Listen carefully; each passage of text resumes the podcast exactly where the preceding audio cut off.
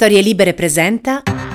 Buongiorno e ben trovati in questo nuovo appuntamento di Quarto Potere, la rassegna stampa di Storie Libere, mercoledì 18 gennaio 2023, come sempre in voce Massimiliano Coccia e come sempre andremo a scoprire cosa ci riservano i quotidiani che troverete questa mattina in edicola.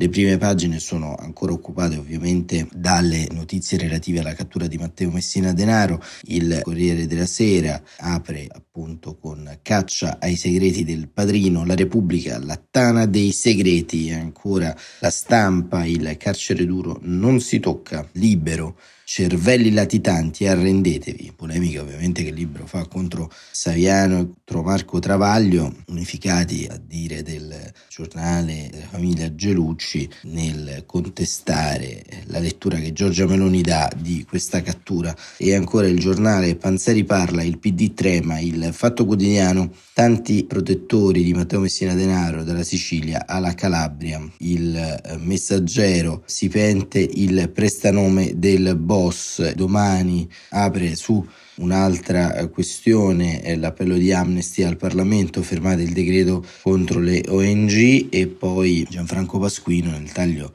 di sinistra della prima pagina analizza le conseguenze politiche dell'arresto di Matteo Messina Denaro, il riformista, quell'antimafia non sempre in buona fede che ha nascosto i veri dossier e il mattino la rete di protezione del boss e il resto del Carlino apre con il selfie del boss, un curioso episodio avvenuto nella clinica in cui Matteo Messina Denaro, come avrete visto, si è fatto immortalare un selfie con un infermiere, insomma una vicenda anche questa da chiarire. Il manifesto Armata Grossa, titolo del quotidiano comunista, si riferisce a quello che sta accadendo in Ucraina, blindare i confini occidentali e portare a un milione e mezzo di soldati in servizio. Mosca lancia la riforma che certifica lo stato di guerra con l'Occidente per i prossimi tre anni.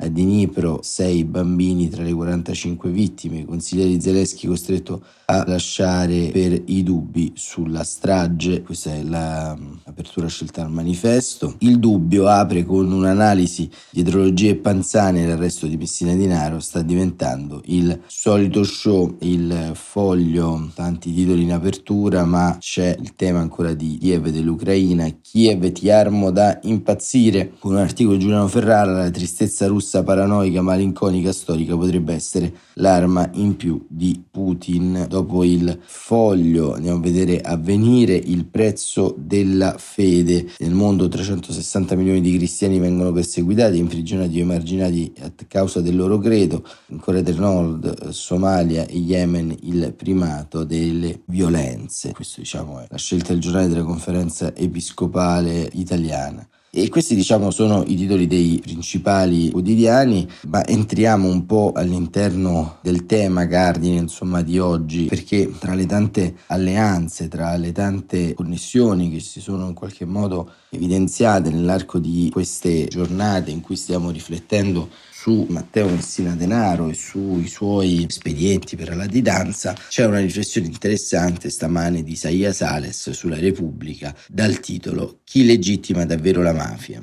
Quella borghesia alleata dei clan. Sales scrive che la cattura dell'ultimo grande latitante di Cosa Nostra ci pone di fronte a due constatazioni del tutto contraddittorie. Da un lato l'eccezionale qualità di alcuni apparati investigativi dello Stato, dall'altro il fatto incontrovertibile che negli ultimi tre capi di Cosa Nostra sono stati catturati dopo una lunghissima e ingiustificabile latitanza. 43 anni Bernardo Provenzano, 24 Salvatore Rina e 30 Matteo Messina Denaro. Il nostro è un paese in cui le forze di sicurezza sono in grado di arrestare qualsiasi criminale dimostrando che nessuno di loro è imprendibile, ma è lo stesso paese in cui si può arrestare per tanti anni nascosti all'interno degli stessi territori in cui si continua ad esercitare il comando criminale e a tutelare i propri affari. Cosa ha reso invisibili dei capi mafia latitanti? Dobbiamo dare forse ragione a José Saramago sul fatto che la cecità è contagiosa? Quello che colpisce, scrive Sales, di più del fenomeno mafioso è la continua e irriproducibile costanza in diverse epoche storiche, sotto diversi regimi politici e nonostante l'arresto o la morte di capi importanti.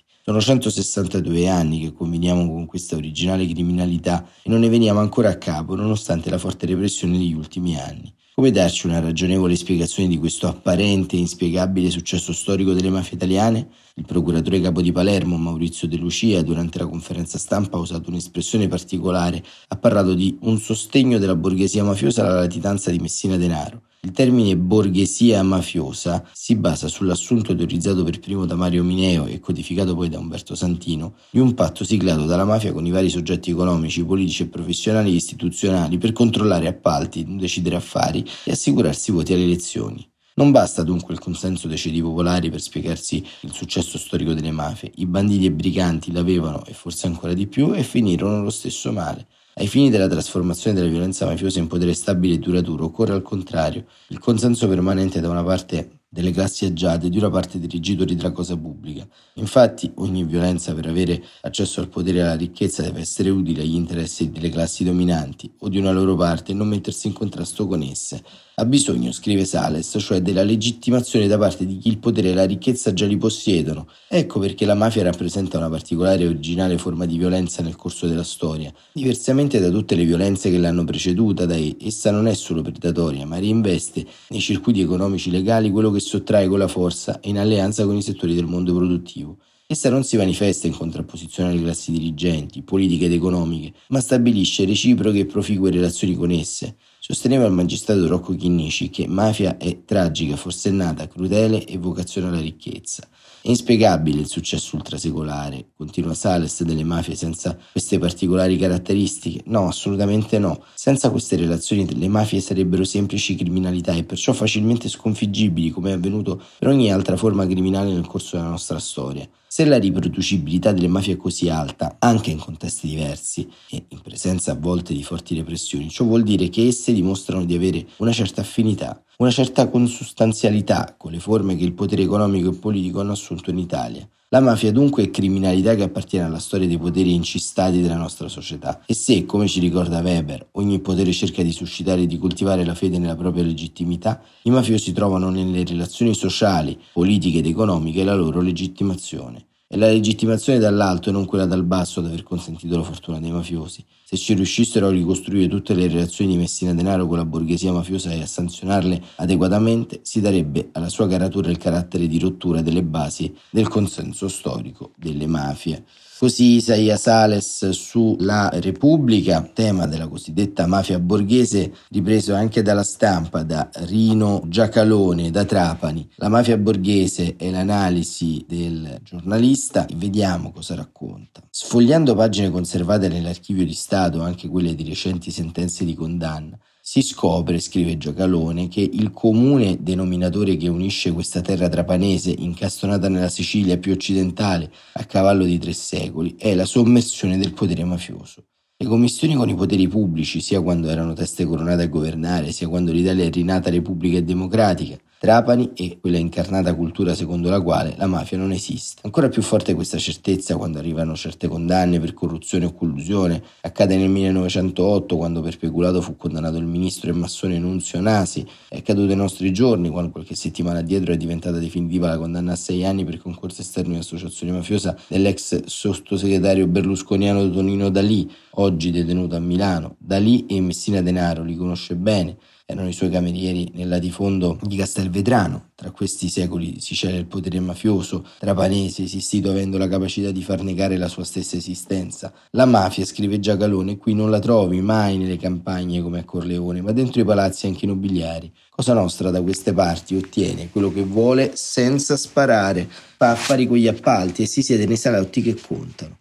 Ma a Trapani la mafia non esiste, lo disse un sindaco nel 1985 dinanzi ai corpi straziati della strage di Pizzolungo. La mafia è una meteora che si vede quando uccide, si legge in un giornale del 1864, o è un uffizio, come scrisse nel 1838 il prefetto Ulloa, dinanzi a quanti si prostano anche per certe fratellanze. Sembra la descrizione che viene fuori ancora oggi dalle carte delle indagini su Matteo Messina Denaro, mafia, politica, massoneria e talvolta anche la Chiesa, i due più famigerati Matteo Messina Denaro, Francesco e Matteo, padre e figlio, avrebbero trascorso la loro prima parte della latinanza nella canonica di una chiesa di Calata Fimi. Negli anni Ottanta ci sono le parole di Falcone e Borsellino. Conoscono bene Trapani, Falcone qui cominciò la carriera, Borsellino è stato procuratore a Marsala. A Palermo raccontarono c'è la mafia militare, a Trapani quella economica.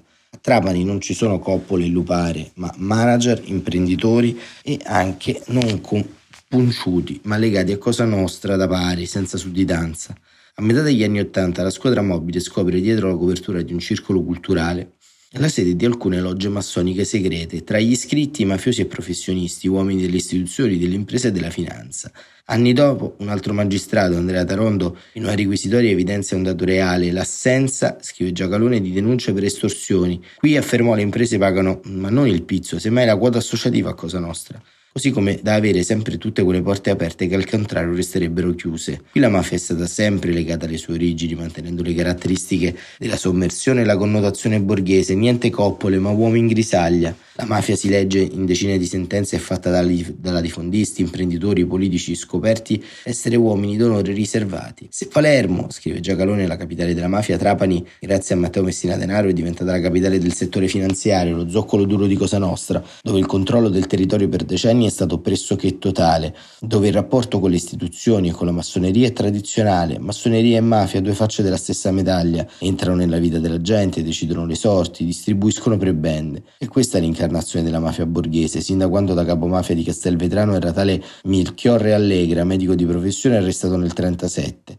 Fece il pentito ma non venne creduto. Mafia borghese che oltre a proteggere il boss durante la lunga latitanza ne ha permesso l'arricchimento. Le imprese di Cosa Nostra hanno fatto, incetta di finanziamenti pubblici, da far sparire nelle casse mafiose. Un sistema illegale diventato per i più legali, ebbe a dire l'attuale direttore del servizio centrale anticrimini Giuseppe Linares, che ha esercitato una funzione di catalizzatore sociale. A Messina, denaro, in dieci anni, sono stati sequestrati beni per 5 miliardi di euro. Qui intanto è tutto a posto e l'adagio che passa ancora di più con il latitante catturato in quella clinica privata di Palermo, arrestato ma forse alla fine ha deciso di non scappare più e non solo perché si è visto circondato. Lui che con la sanità siciliana aveva rapporti idilliaci, che avrebbe usato ambulanze e automediche per spostarsi in questi 30 anni di latitanza, alla fine è stato tradito dal tumore che, specie dirlo, è al momento la cosa più democratica in questo nostro paese. La chiosa è del procuratore aggiunto di Palermo, Paolo Guido, nel senso che non guarda in faccia nessuno.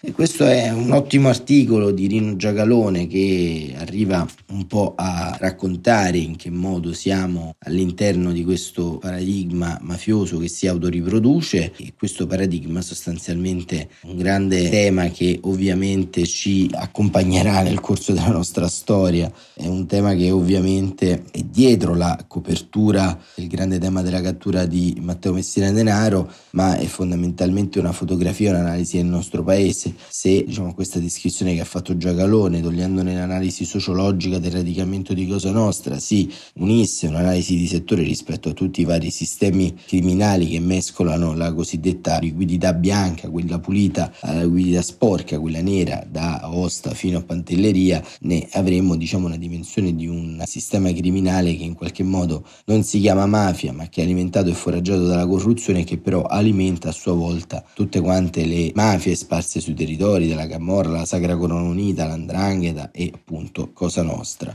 Ancora sull'argomento di Matteo Messina Denaro, che almeno un po' per come lo intendiamo da queste parti, non è solo un tema di idealità, insomma, o legato semplicemente alla cattura, ma diventa un tema sistemico e possiamo in qualche modo comprendere quali sono le tante sfumature di questo arresto. Un po' ce lo racconta Mattia Feltri che ci racconta le sfumature nel suo editoriale dal titolo Un paese civile. Feltri scrive l'arresto di Matteo Messina Denaro è una buona notizia ma per un vecchio sentimentale come me ieri ne è arrivata una migliore. Nel giro di qualche mese mai lo più bambini in carcere smetterà di essere un jingle delle buone intenzioni perdute nei labirinti delle legislature, nelle ripicche tra i partiti, nelle retromarce per non irritare l'elettorato più sanguinario.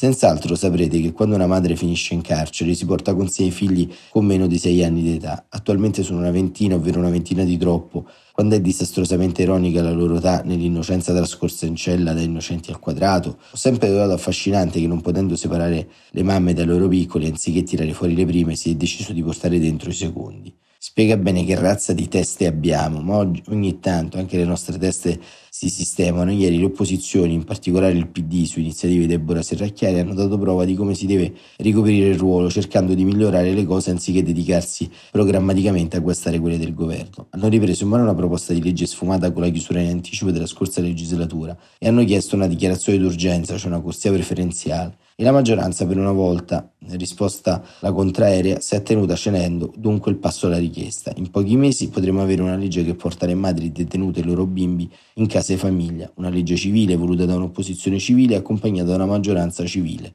per una volta. Ecco, nel buongiorno di Mattia Feltri si collega anche qui un'altra volta il cosiddetto fattore giustizia, possiamo dire, cioè la volontà fondamentalmente di avere una giustizia giusta e non una giustizia vendicativa. E questo, guardate bene, anche il termine della cattura di Matteo Messina Denaro, perché in fin dei conti il tanto vituperato 41 bis, il carcere duro e via dicendo, in realtà in un sistema criminogeno come quello mafioso mafioso ovviamente aiuta ad eradicare e a staccare le varie sfere di conseguenzialità intorno all'azione criminale, ma dall'altra parte ha spesso sollevato dubbi di legittimità. Allora una normalizzazione del cosiddetto sistema giustizia in qualche modo ha al suo interno una serie di evidenze che ci portano appunto a diventare da un lato un paese civile ma anche forse un paese normale.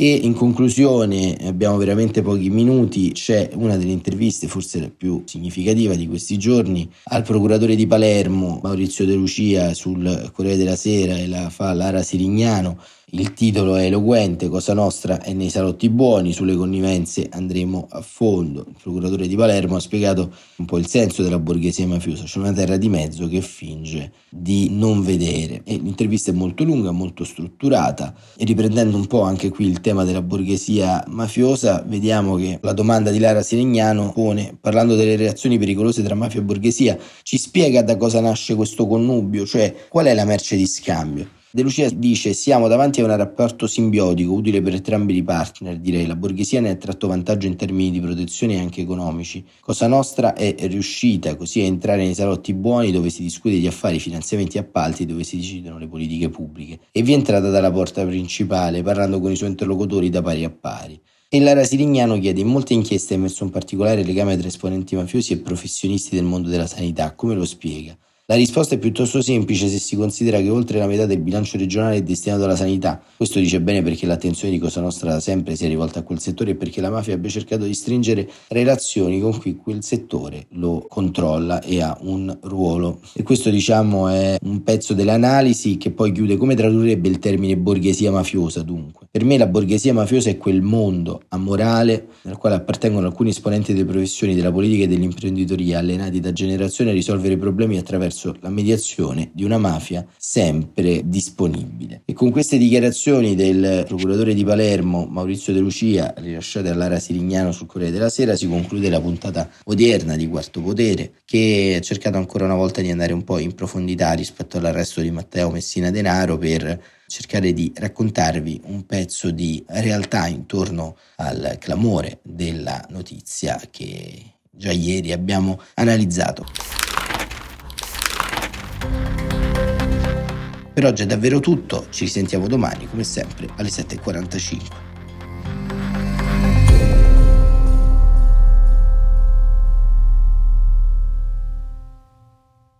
Una produzione storielibere.fm di Gianandrea Cerone e Rossana De Michele. Coordinamento editoriale Guido Guenci.